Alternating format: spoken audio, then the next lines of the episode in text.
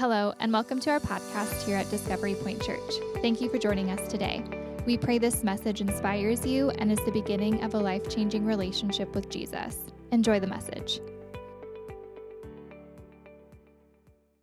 We're going to finish up Matthew chapter 6 today. We're finally getting out of Matthew chapter 6. I don't know how long we'll be in 7, but uh, seems like we've been in 6 forever, huh? So, Matthew chapter 6, 25 through 34.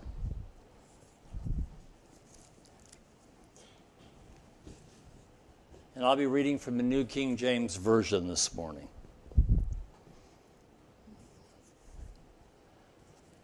It says, Therefore I say to you, do not worry about your life, what you will eat or what you will drink, nor about your body, what you will put on. Is not life more than food? And the body more than clothing?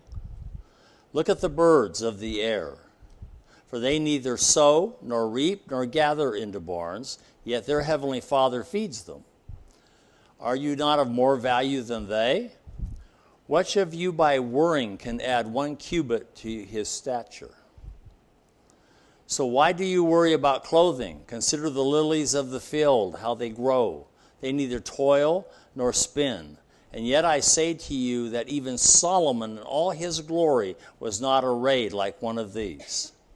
Now, if God so clothed the grass of the field, which today is and tomorrow is thrown into the oven, will he not much more clothe you, O ye, you of little faith?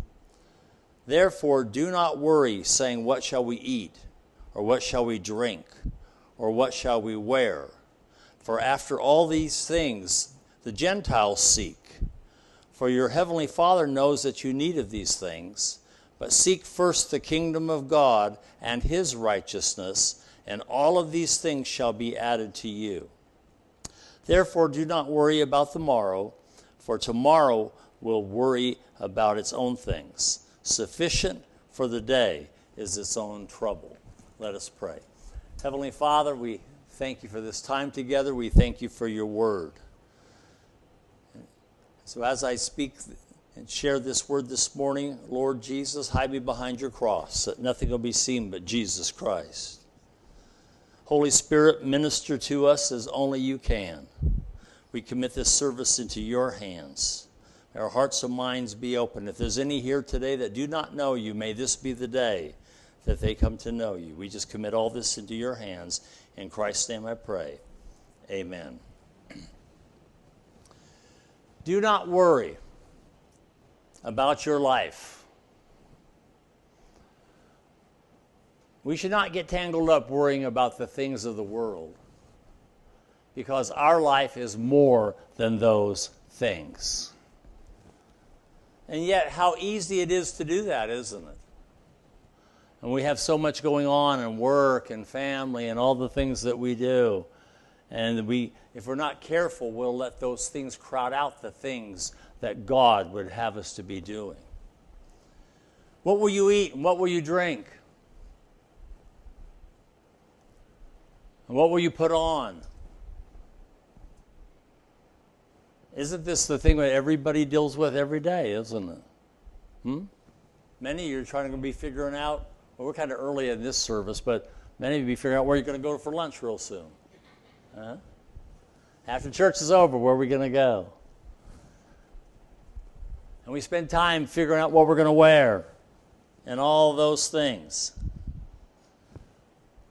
But these three inquiries across the whole attention of those things who are living without God is in the world. This is all worldly things. God tells us not to do that, not to be like that. And as I was putting this together, I was thinking about all that's going on today, especially talk about do not worry, and yet we look around, we watch and see what's happening in America today, and it's enough to make anybody worry, isn't it? And so I thought of this scripture, 1 John 2:16. It says this, "For all that is in the world, the lust of the flesh, the lust of the eye, and the pride of life is not of the Father, but is of the world. Now, those three things that John's pointing out in that gospel lust of the flesh, lust of the eye, and the pride of life is all what you see back in the garden when Adam and Eve and when Eve fell. Those things were there. And you find that in Genesis 3 6. And I, take, I took pieces of this and injected it into Genesis 3 6. And it says this So when the woman saw that the tree was good for food, lust of the flesh, that it was pleasant to the eyes, lust of the eyes, and a tree desirable to make one wise, the pride of life. And there's more to say, but we'll stop there. Those very things that John is pointing out, that's very is prevalent in, in all of our culture, it still is even today. That's original sin right there. Lust of the flesh, lust of the eyes, and the pride of life. Original sin, and brought to the fall of Adam and Eve. And as I was looking at that and thinking about all that's going on today,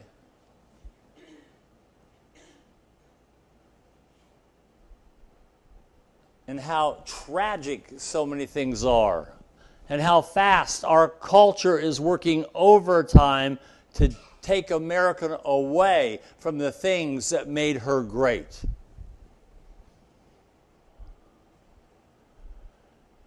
You know, we have holidays all year long that we all celebrate.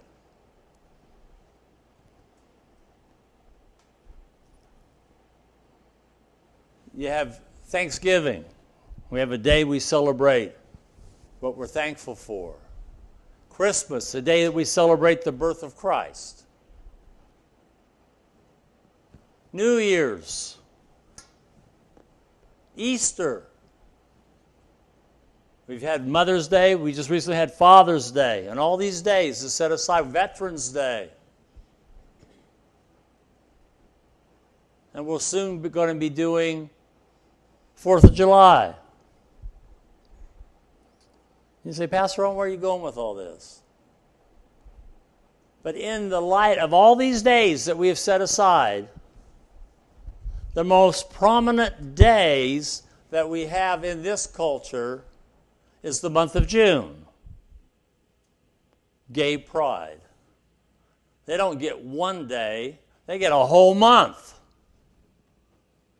Would you think that would be a better thing to pick out to do and to support and to look forward to and to uplift than gay pride.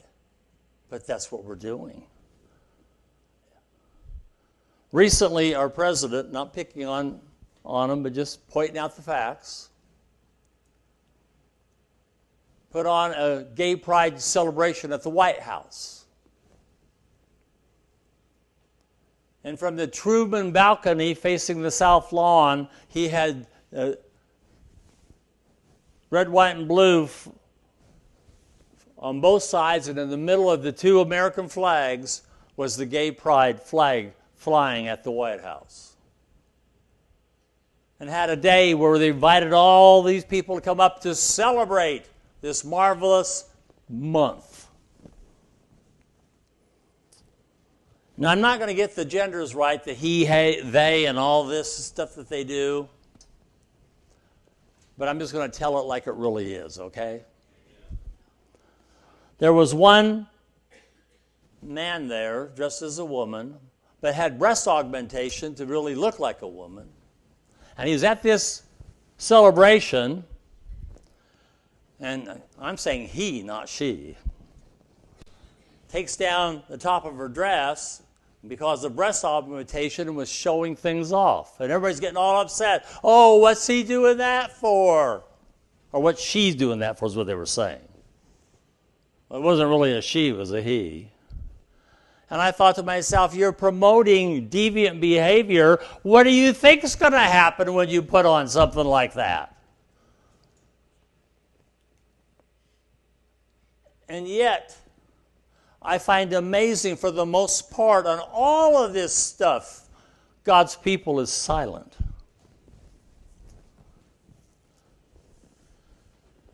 And yet, I got a couple stories I want to share along the, those lines, and, I don't have all the details right, but I got the story part right, okay? But I can't tell you the state, the school, and all that stuff anymore. I, I don't remember that, but I remember the story.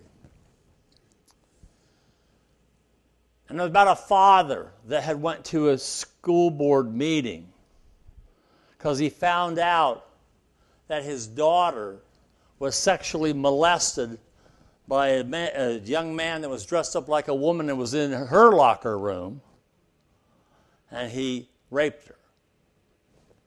And the school found out about it, but before the school board meeting, they wanted to get this thing taken care of. They transferred that young man to another school, and the school board had the audacity to face that father and say, We looked into this, and there's no one in this school that did anything like that. No, because they transferred him away.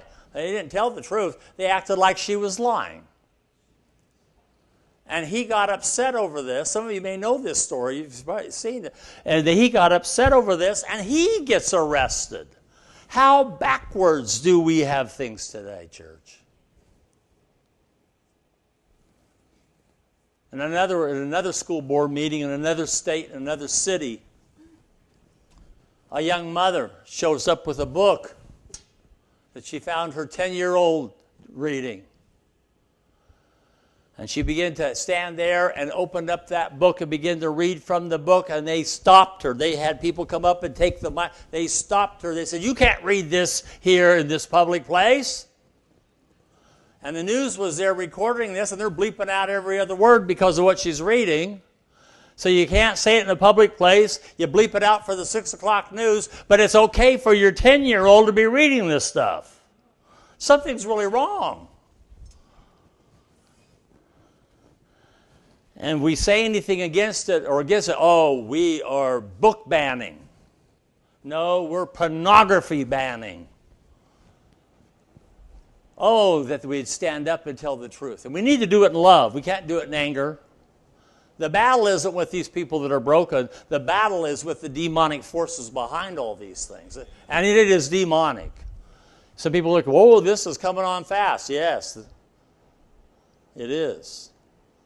The devil knows he has short time. But our fight isn't with the broken people. Our fight is with the, the principalities of darkness that are behind those things. May we intercede on their behalf and show them the love of Jesus.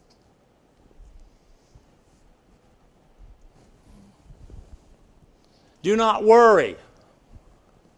It's hard to say that, isn't it? When there's so much that's going on. But the battle is not ours, church. The battle belongs to the Lord.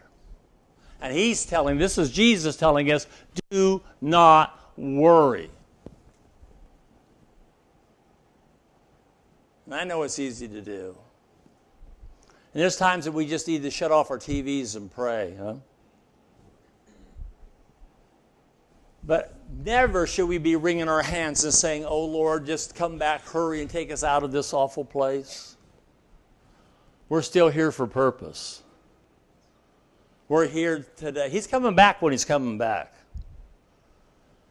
And we're still here. And the reason we're still here because there's people that need to come to know Jesus Christ as their personal Lord and Savior. And I truly believe there's coming a day out there that some young man or some young woman or some person is going to accept Jesus Christ, and that's the last child coming home, and it's all over but the shouting then.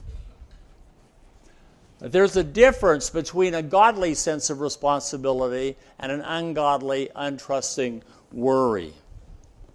However, an ungodly, untrusting sense of worry usually masquerades as responsibility. Well, no, I worry about things about things because I'm being responsible, not if you're worrying you're not. We need to trust in the Lord. He's in control. I remember a verse in the scripture talking about the Apostle Paul, that God was going to use him and do great things, and he said, don't worry about what you're going to say. I'm going to have you go before kings. And don't worry about trying to figure out what you're going to say because on the day that you go before kings, I will put my words in your mouth. And he'll do the same thing today, church, if you let him. If you'll just let Him, Lord, you give me the words. You show me how to speak up. You show me what to do in the light of all this. But silence is not an option. Because silence is going to bring the destruction of what, where we live and what we hold dear. How quick it'll come. Spurgeon said this in a quote. And I really like this. It says, You cannot say that Jesus Christ ever troubled his head about what he should eat or what he should drink. His meat and his drink consisted in doing the Father's will. Spurgeon. Think about that one. That's, that's very good. We are to be concerned with the right things the ultimate issues of life, and then we leave the management and the worry over material things with our Heavenly Father. You see, if we're not careful, and we've been blessed, even the poorest of the poor in this country is rich in the world standards. You know that? Why do you think so many people want to come here? I know there's people talk about how awful America is and all the sins she's done and all the bad things she's done. Well, there's something going on right because they're sure starting. They still coming by the thousands.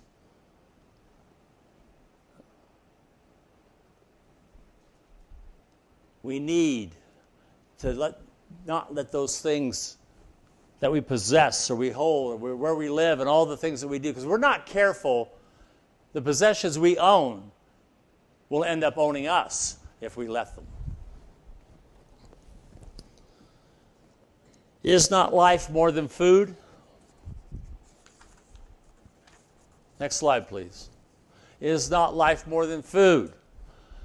The worry Jesus spoke of debases man to the level, if it's just thinking about those basic things, that's what animals do. Who is merely concerned with physical needs. Your life is much more. Not only is he concerned about those things, but we have eternal matters to pursue.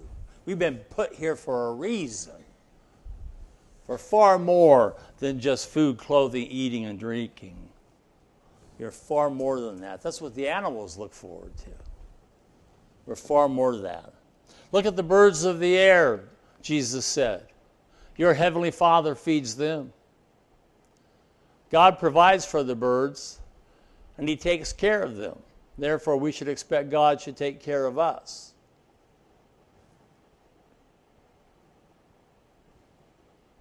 Next slide. I want to add this to it before I comment on it. Yeah, take note. The birds don't worry, but they do work. Have you ever watched birds? They work. They're not just sitting there waiting for a handout. Too many in this country don't want to work anymore. They don't want to do anything anymore. Just take care of me, me, me. It's all about being taken, me being taken care of. That's not how it works. God said He takes care of the birds, but the birds worked, and they found what God had provided for them. There's a great message there. Birds don't just sit open with their mouth open. Well, they do when they're young. Have you seen the little baby birds? Mama going around doing that for them.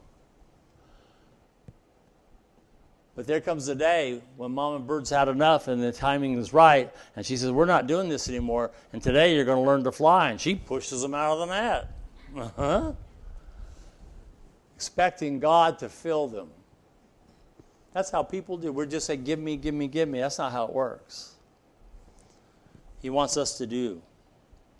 God is so sovereign, though over the universe. That's what Jesus is saying. All that He's created and all that He's over. And if you look at it, it's immense. The universe and all that's out there, its glory and its magnificence. And yet He worries that He takes care of those birds. The very small creatures, God takes care of it. That's how sovereign He is over the universe, that even the feeding of birds are within His concerns. Are you not more valuable than they? The worry many people have over material things is rooted in a low understanding of the their value before God. God does care. We are more valuable than they. Which of you, by worrying, can add one cubit to his stature? Now, that's not a word we use very much. Back in that time period, and of course it wasn't exact because everyone has long, you know, my arms are pretty long. I remember I was in Nepal, was preaching, I was preaching over in Nepal, and had, had the, was sharing about, talking about Christ, and of course I use my hands a lot. Talking about Christ on the cross, and I went like this, and everybody started laughing. And I thought, that's a serious subject. So afterwards I said, ah, Pastor Ashok, why, why did they start chuckling when I put your arms out? Oh, no, they weren't chuckling about what you were saying. What you were saying is right. What they were saying is, look at his arm spans. That's more, that's wider than we are tall. that's what they were chuckling over. But a cubit is measured from your elbow to the top of your hand. This is a cubit. Again, it's going to not be exact, but that's how they did it back in that time period. About 18 inches. We wouldn't use that terminology, saying worry cannot make us grow not one inch. That we, that's how we'd say it today. worry accomplishes nothing. We can add nothing to our lives by worrying. There may be greater sins than worry, but there's none more self defeating and useless than worrying. I'm going to take a part of what we already talked about. Can I add. The ancient Greek may mean adding to life instead of adding to height, but the thought's the same. Instead of adding to our life, we can actually harm ourselves through worry. Stress is one of the great contributors to disease and poor health. And we have it all around us today. How many people are on anti anxiety medicines and all the things? How, because, why? We worry way too much and it can't do anything. Not cannot add not one inch to our height. If God so clothed the, the grass of the field, God even takes care of the grass of the field, so He's certainly going to take care of you. 1 Peter 5 7 says this Casting all your cares upon Him for he cares for you. And it's the idea that when they're casting us to throw, taking all these cares, your worries, all this. It's the idea, though, in that, in that word of someone picking up something very heavy is beyond, almost beyond their means, and they're trying to throw it up onto the camel to have the camel carry it. It's that idea. He's telling us, take all of our cares, all of our worries, cast upon Him. I remember a time when I was a young Christian, and in the church that I attended. And pastor said, if you are worrying, you got birds, things that are bothering you, things, cast them upon the Lord, give them to Him. He encouraged us to come and put them all here down at the altar, and we all came and prayed. But most of us, when they said amen, picked it back up and carried it with us. And we missed the point.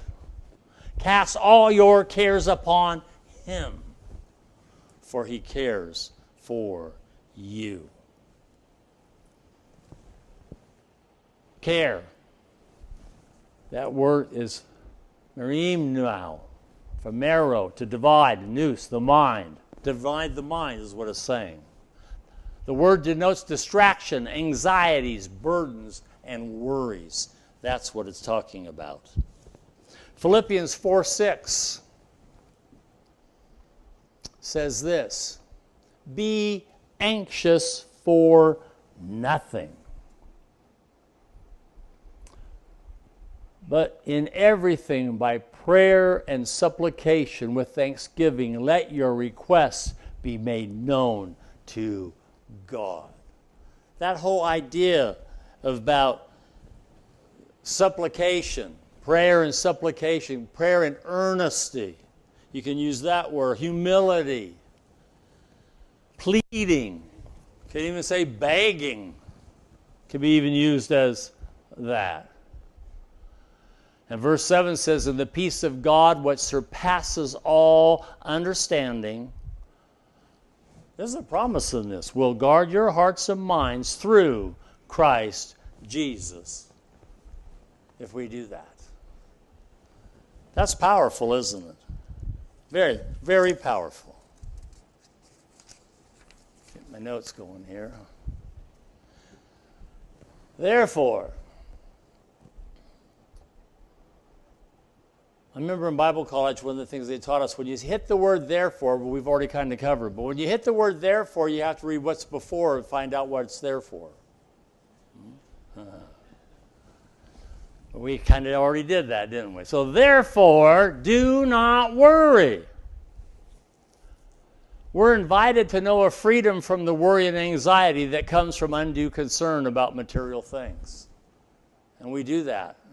Lord, help us that we do not do that. And then he goes on to say, For after all these three things the Gentiles seek.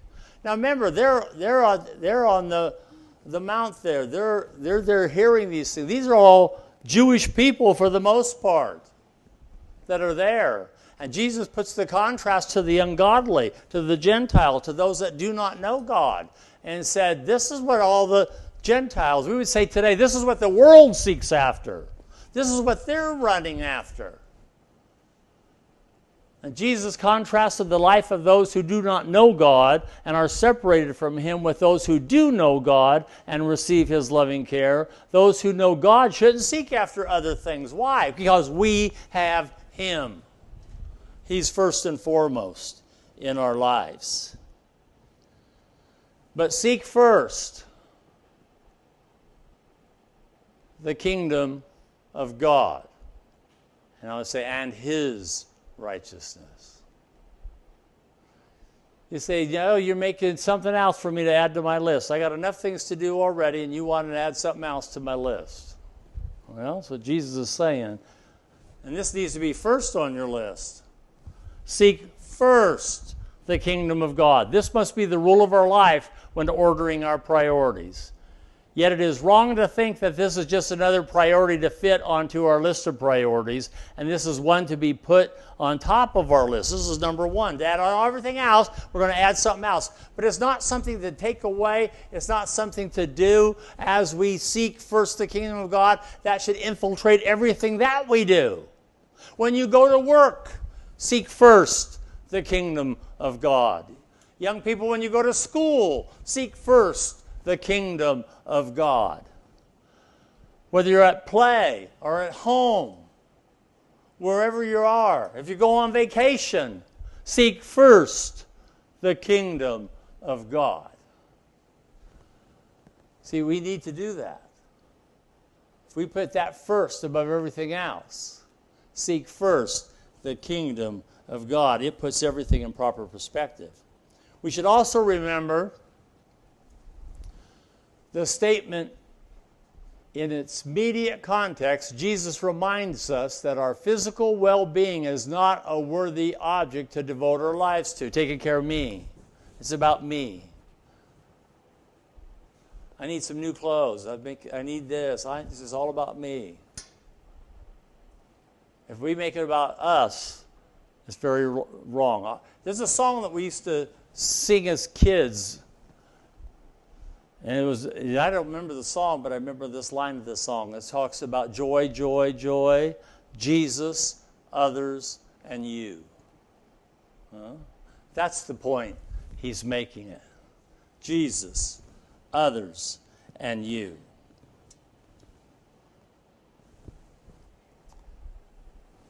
We should also remember this statement is immediate because thank you. If you think it's worthy that your god is mammon money if that's what you're pursuing money mammon. Pastor greg preached on that a few few weeks ago. And so many people seek after that or money money money what i can get that they're missing out in life. I remember my boss he was a great man. He was not a godly man. He was an unbeliever. And I found it amazing he had so many Christians that worked for him. And I said, Bob, why do you have so many Christians work for you and yet you don't believe at all? He said, Well, I learned one thing. If they're, if they're really Christians, they won't steal from me. Yeah, so he learned something, I guess. But, but he was a man that, he was a brilliant mind. The company that worked for was, and I was pastoring at the same time, as my church was small, could not support me, so I had to have a, a job. So I was a, what I called a working pastor. We have a fancy word for it now. You're bivocational. it's, yeah, you're really working. and I worked for a company by the name of Gilbert Engineering, and the story behind Gilbert was you spelled Gilbert. My last boss's last name was Span. so we said, "Well, you spell you spell Gilbert S P A N N." He was a brilliant man and he did a lot of good things, but it was all about money. And he had more money than he could ever spend. And yet he, his focus and drive was all about more, more, more. And I remember his wife, and I didn't know her that well she would come in and out of the office every once in a while. Her name was Marcia. But I remember a story that began circulating about Marcia because one of the fans' daughters worked in the accounting department. So he, heard a lot of stuff that was going on within the family through the daughter. And they had went to the beach and Marcia was saying, you need to take a vacation. You need to put that stuff down. You need to quit working. Spend some time with your family.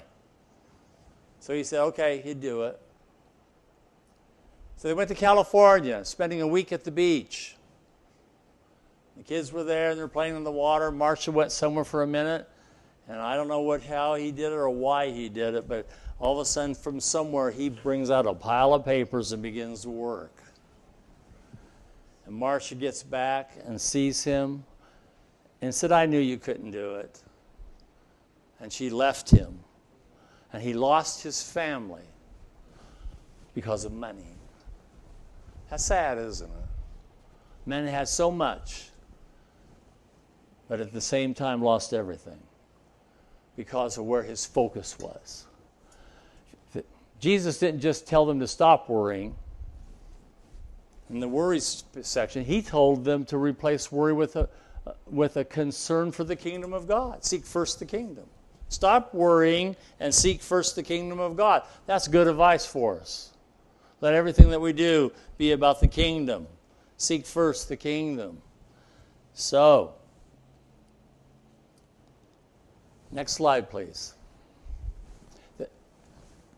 What the verse demands is this therefore, a commitment to find and do the will of God. That's the most important. To allow, uh, ally oneself totally with His purpose.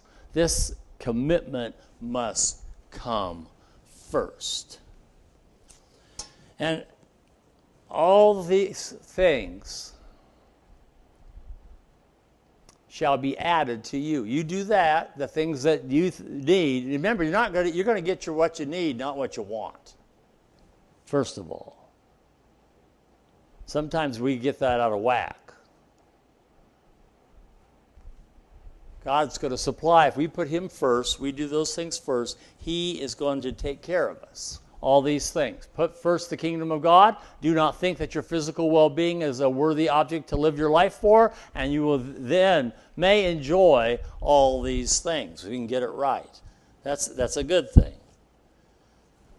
This choice to seek first the kingdom of God is the fundamental choice everyone makes when they first repent and are converted.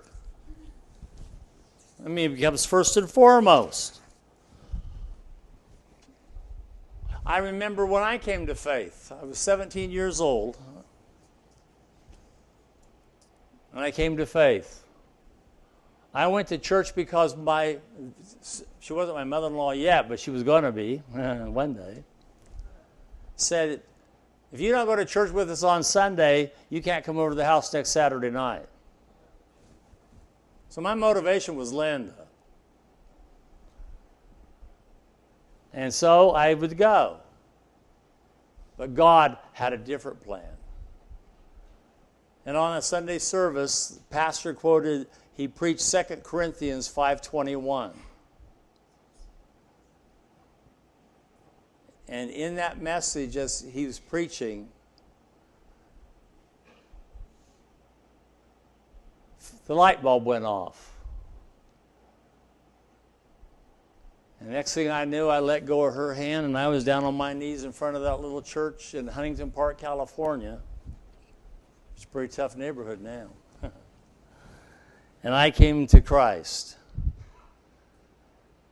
of course, my theology was all messed up, Rod. I had no idea, but I was going around telling everybody, I found the Lord.